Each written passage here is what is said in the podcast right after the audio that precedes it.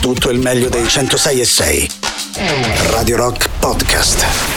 Radio Rock Podcast. Radio Rock. Tutta un'altra storia. È uscito il 3 maggio per Rizzoli, Io sono Persefone, romanzo d'esordio di Daniele Coluzzi, che è scrittore, professore, attivissimo su YouTube, Instagram e TikTok, nonché autore fino a dicembre scorso di diverse pillole durante proprio Antipop e a maggior ragione un piacere trovarlo oggi con noi in studio. Ciao Daniele. Ciao, ciao a tutti. Ciao Daniele. Senti, eh, perché per questo tuo primo romanzo, ti chiediamo subito, hai scelto di rivisitare il mito proprio di eh, Persefone? E, insomma, partiamo da questa scelta.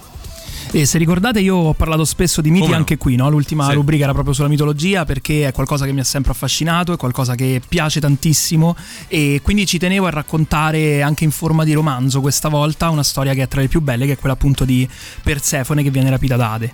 Tecnicamente qual è la difficoltà eh, da, da curioso no? insita in, in un'operazione come questa e come ti sei magari dovuto preparare per affrontare questa, questa sfida che è la tua prima in questo Sì, senso? è una sfida, perché magari invece è tutto molto semplice. No, no, no. È stata È una sfida. sfida. È una Vissuta sfida- abbastanza direttamente, eh, con il suo sì, sclero anche, giusto? Eh. Sì, è una sfida perché effettivamente se vuoi raccontare una storia che già esiste che esiste da eh, mille mila anni, devi necessariamente confrontarti con delle fonti, Qual quindi con dei testi che, sono, che hanno già raccontato tutto questo in passato. Ecco, qual è però la forza di, di- di- di questi miti, no? Cioè, effettivamente, perché vanno, passami il termine, di moda ancora? Sono così attuali? Secondo me perché ci fanno sognare, sono delle storie talmente belle, hanno un gancio con l'antichità ancora talmente forte che chi le ascolta si trova improvvisamente proiettato, non so. Cioè, secondo te quali sono quelli che vanno un po' più di moda? Nel senso che magari anche quelli un po' più, non so, misteriosi oppure un po' più macabri? Vabbè, per esempio questo di Persefone va molto di moda, ho visto, perché sono stati fatti tantissimi retelling, non in Italia, il mio è forse proprio il primo, se non il secondo, non lo so, eh, di retelling. Retelling significa proprio raccontare nuovamente il mito.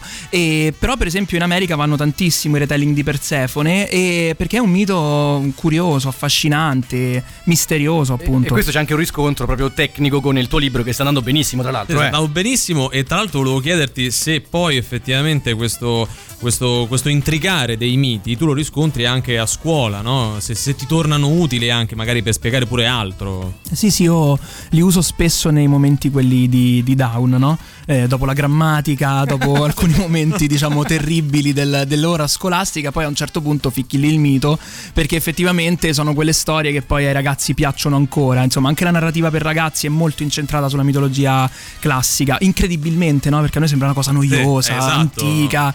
Invece no, no, le divinità greche-romane sono ancora tra di noi. E qual è la reazione che hanno magari questi alunni? No? Cioè, c'è una reazione magari in particolare che possono No, certi avuto? sbadigliano Ok, comunque. vabbè, cioè, comunque- parliamone perché altrimenti sembra tutto idilliaco. Ma lo farebbero comunque. Lo eh. farebbero comunque, quindi grammatica o mito greco non cambia niente, sbadigliano comunque. Eh, però tanti altri invece si appassionano e addirittura io ho notato diversi studenti che ne sanno più di me di mitologia, Ah. cioè sono ehm, conoscitori profondi del Pantheon greco, soprattutto grazie a alcuni successi editoriali come Percy Jackson, eh, testi del genere che li hanno proprio messi di fronte a queste divinità e loro conoscono tutti i dettagli di questi intrighi che poi sono difficilissimi, Eh, no? certo, Perché eh, sono storie d'amore una incastrata nell'altra e relazioni molto particolari, familiari, quindi un pantheon interessante quello greco proprio per questo. Ma è, un- è una tendenza di questi ultimi anni che i giovani si appassionino anche a questo tipo di contenuti oppure secondo te sono stati sempre vincenti ecco come formula? Ma eh, se guardiamo anche io adesso non voglio fare il professore qua di letteratura, fallo. anche se- maggior però se guardiamo noi, insomma, puoi farlo. se guardiamo la letteratura ha sempre no- non c'è mai un momento in cui abbiamo lasciato stare il mito greco.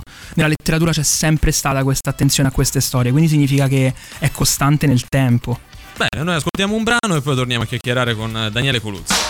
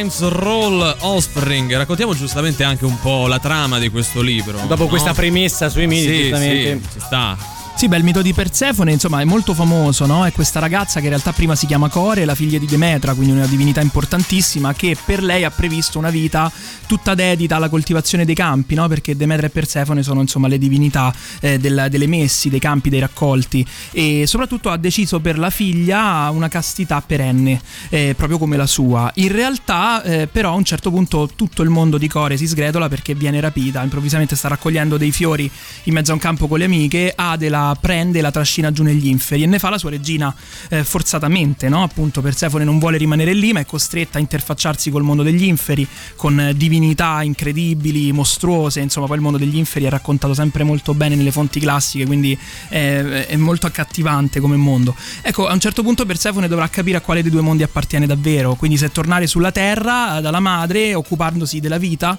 o occuparsi della morte essendo la regina degli inferi. E ehm, non faccio spoiler credo perché è il mito che, Certo, che conosciamo tutti, alla fine eh, troverà un accordo con Ade, sei mesi li passerà sulla terra e si prenderà cura dei campi e quindi abbiamo la primavera e l'estate, sei mesi invece si ripassa giù negli inferi a prendersi cura dei morti e quindi abbiamo l'inverno e l'autunno sulla, sulla nostra terra. Ecco, qualcuno recensendo questo tuo libro lo ha definito un romanzo fantasy, ovviamente non con l'intento di, di sminuirlo, anzi, esiste secondo te un collegamento eh, tra questo tipo di letteratura e quella che invece attinge, come è il tuo caso, dalla mitologia greca e romana? Sono facilmente, eh, diciamo, interscambiabili come termini, ma in modo errato, nel senso che la mitologia non è fantasy. Noi Esatto. abbiamo perso un aspetto di questi racconti mitologici, cioè quello sacro. Quando venivano raccontati in antichità queste storie avevano un aspetto sacro, perché poi queste erano divinità che venivano pregate. Quindi la mitologia, definirla fantasy, è, mm, è- è errato, insomma, sono due mondi molto distanti. Questa è la tua prima eh, opera, no? Cioè il tuo primo, Primo romanzo. il- il primo romanzo. Eh, hai già in mente qualcos'altro per il, per il futuro? Idee? Senza fare spoiler, eh, però. sì, eh. sì, no, guarda, ci sto pensando. In questi giorni sto in quella fase in cui mi innamoro di idee, poi, le, le- poi mi fanno schifo, poi ricomincio. ogni, ogni poi- qualvolta che Daniele Quindi- ci sentiamo mi propone una cosa sì, che sì. io faccio, ah, secondo me è fighissimo, il giorno dopo ho già cambiato idea. fa cagare, no? Ma non completamente rimossa il giorno per carità non lo scriverei mai No, e quindi giusto che sia, deve scrivere lui il libro. No, no, figurati, però è bello perché magari quello che può essere un'idea accattivante no, su- sul momento, eh, 20 minuti dopo, eh, no, decisamente la scartiamo perché fa cagare. poi ecco, no. immagino che uno si proietta nell'ottica di doverlo veramente scrivere e dice vabbè la storia mi deve appassionare finché non ho finito. sì ma infatti così non comincerò mai perché se continuo Eh, insomma ma perché sono troppo complicati da rendere e quindi dici "Mm, mi scoraggio oppure perché magari cioè, non rende proprio a livello Beh, no, ci sono aspetti proprio pratici. E a me piace la narrativa storica, il romanzo storico, il romanzo mitologico, però sono cose che mh, per essere scritte devono essere studiate a fondo. Quindi tante volte mi vengono in mente delle idee, però poi la realizzazione comporta uno studio faticosissimo che non so se, se voglio fare. Ecco, guarda, io ho proprio questa, questa domanda nel senso che è proprio eh, pratica, no? nel senso tu come hai deciso, cioè quando è che hai deciso e come hai fatto poi a, a- a- a scrivere questo, questo romanzo, cioè nel senso come ti è venuto in mente e dici ok, passo dopo passo ho costruito qualcosa. Allora, io questi miti li raccontavo già su YouTube, sul mio canale e anche su TikTok, chiaramente in forme diverse, in forma orale. brevi, certo. E certo che a un certo punto si è, mh, diciamo, palesata la possibilità di scrivere qualcosa e allora la mia, la mia risposta è stata subito quella di, di buttarmi sul mito, perché erano proprio le storie che sentivo più vicine, quelle che volevo davvero raccontare. Ecco, più facile o più difficile? YouTube, insomma comunque parliamo di video, video racconti e un romanzo, cioè quella è la differenza. No, no, no, il romanzo è più difficile, più non difficile. scherziamo. Eh, quella è una cosa che rimane Il tale. romanzo è più nel difficile, ecco, però anche YouTube ha le sue difficoltà perché è un altro tipo di comunicazione, mi affascina molto, no? Cambiare anche il modo di raccontare. Eh, perché poi è una- diverso il metodo Sì, comunicativo. sì, esatto, quindi ti devi pure. adattare allo strumento, al mezzo, per esempio su TikTok faccio dei video molto corti di eh, 30 secondi, 40 secondi ed è importante che siano così, però raccontare un mito o una storia o comunque un personaggio in quel poco tempo è una sfida affascinante per chi fa comunicazione. Noi tra l'altro portiamo sempre mm, il professore, cioè vogliamo chiamare il professore, lo portiamo più spesso per rilevare un po' questa trasmissione. Vabbè, ovvio, dire, no? Cioè, nel eh. poi serviva anche meno rispetto a lui, eh, cioè per rilevare rilevare questa sì. trasmissione. Ma tra l'altro io ricordo quei bei sondaggi che facevate Sì. sempre Eh, eh, oggi in apertura venerdì, del mio... capito? Non Ah, venerdì, ecco eh. perché, ecco, allora da fare, per cui- venerdì per sentirli di nuovo. Assolutamente sì. Ecco, questo giovedì 9 giugno alle 18.30 sarai alla Mondadori Bookstore a Genzano di Roma per presentare appunto questo tuo Io sono Persefone. Ricordiamo questo appuntamento e parliamo anche, se vuoi, di quanto possa essere difficile o facile, non lo so. Trattare in pubblico di un'opera letteraria senza dire troppo, che è un po' quello che stiamo facendo adesso alla fine. No, ma soprattutto quanto è difficile parlare del In proprio pubblico. libro. Eh, appunto. Cioè, nel senso, non ho, non ho- dico la verità, non ho molta difficoltà a parlare in pubblico. Ho No, avuto altre occasioni, non, non- non mi imbarazzo troppo. Però questa volta ero morto. Ho fatto già una presentazione a Roma sulla Mondadori di Via Appia e stavo morendo perché ero proprio imbarazzato. Cioè, quindi- presentare il libro di qualcun altro non è così complicato Esatto. quanto il proprio. E infatti questa presentazione adesso del 9 a Genzano mi terrorizza perché insomma di nuovo dovrò parlare della mia scrittura, del mio modo di... Cos'è che ti blocca? Cioè, nel senso, cos'è che ti, ti scatta nel- nella testa e dici, "Oh, ho Ma non so, mi imbarazzo, mi imbarazzo perché la trovo come una cosa talmente personale che Ah, poi ok, ra- insomma, certo. rispondere a domande su quello che hai scritto, no? È proprio sentirsi sotto esame La fortuna è che abitando più o meno là sopra puoi fuggire anche facile, no? Volendo. Sì, sì, sì, infatti Cioè, conosci certi- le vie di fuga. Sì, infatti certi mi hanno scritto "Ah, ma quindi lo fai a Genzano perché ti sei trasferito a Genzano?" Sì, mi, tros- mi sono trasferito a Genzano, però ho paura che me lo chiedano perché così scappano loro, nel senso che hanno detto "No, perché ti ho visto sul corso, non sapevo se salutarti della serie voglio scappare Io via da qua". non ti ho riconosciuto, sai, con queste Esatto. mascherine, ma non ce E l'avevo. poi si fa a Genzano perché gliel'hanno chiesto, ecco, non perché lui abiti lì. No, beh, certo, eh. Ecco. Senti, ti chiedo in ultima battuta se c'è una cosa, questa è una domanda che noi facciamo eh, più che altro a musicisti o band che escono con un nuovo album.